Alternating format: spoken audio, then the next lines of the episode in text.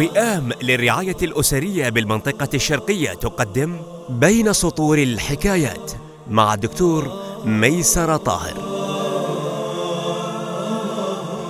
حكاية اليوم بعنوان قالت لي يا غبي. بعد أربعين عاما من الزواج الذي كان بمجمله سعيدا سأل القاضي الزوج عن سبب طلاقه لزوجته.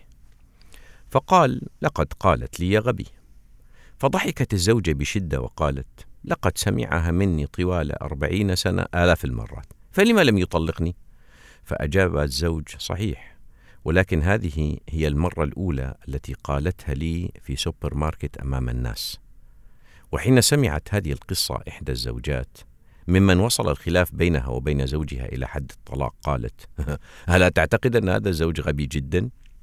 قلت ليس المهم الحكم على درجة ذكائه ولكن المهم أن نسأل لما استساغ هذه الكلمة طوال هذه السنين ثم صارت السبب في حدوث الطلاق في هذه المرة؟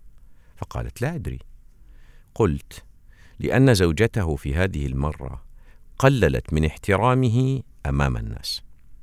فالحاجة للاحترام والتقدير عند الرجل في غاية الأهمية.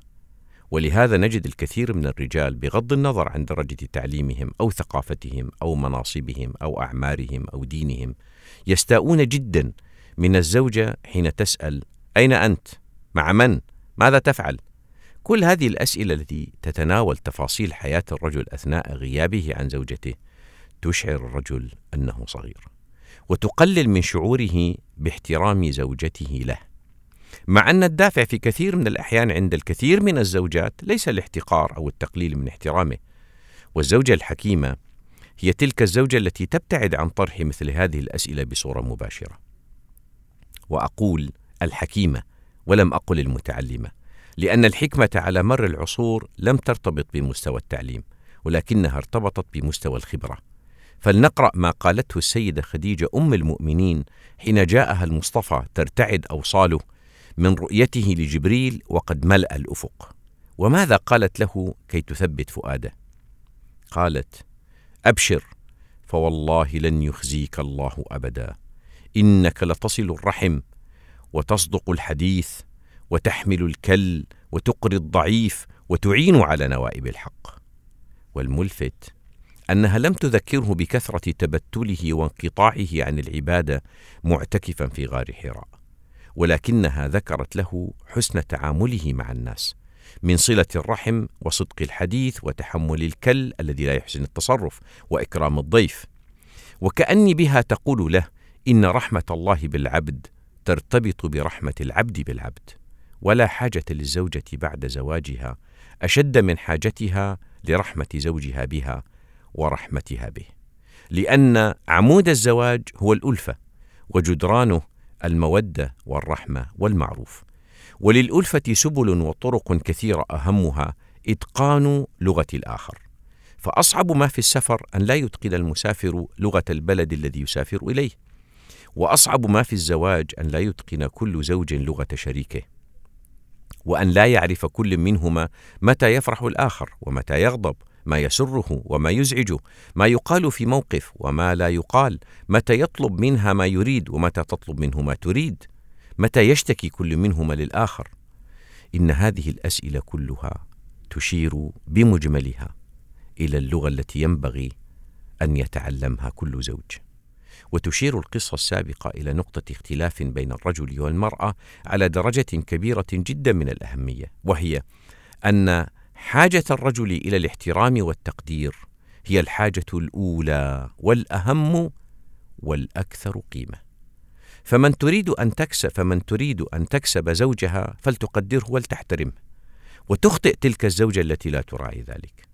أو تلك التي تعتبر ما يدور بينها وبينه قابلا للتطبيق أمام الناس.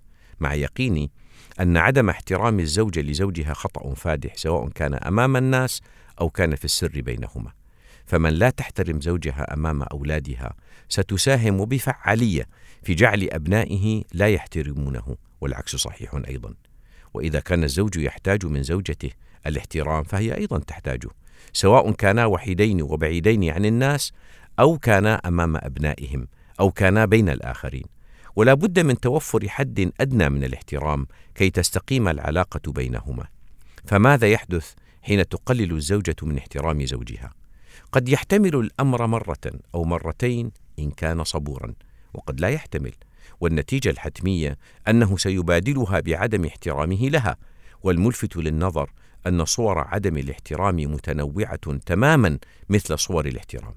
وقد يعبر كلاهما عن عدم احترامه للآخر بنسيان طلباته، أو بكلام جارح، أو بعدم السلام عند الدخول أو الخروج، أو بالتعالي عليه، أو بعدم احترامه لموعد يقطعه لشريك حياته، أو بعدم احترام أهله كلهم أو بعضهم. والملفت للنظر أن الكثير من الأزواج يدخلون لعبة درجات السلم المتبادلة، بمعنى أنهما يمارسان لعبة الصعود على سلم له جزءان، يشكلان الرقم ثمانية، فإن صعد أحدهما درجة في هذا السلم، صعد الآخر درجة مقابلة، ولو تخيلنا الاحترام بالصعود، فإن عدم الاحترام سيكون بالهبوط. فإن قللت الزوجة من احترام زوجها درجة، قلل هو الآخر احترامها درجة وربما درجات. والمؤسف أن الاحترام خط دفاعي مهم، فإن سقط تداعت الحياة الزوجية بسرعة، وتفككت عراها وصعب ترميمها.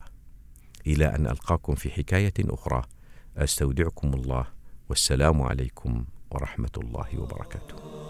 بين سطور الحكايات. إعداد وتقديم دكتور ميسر طاهر الهندسة الصوتية محسن الطرزي. هذا البرنامج بالتعاون مع جمعية وئام للرعاية الأسرية بالمنطقة الشرقية. زورونا على وئام.org.sa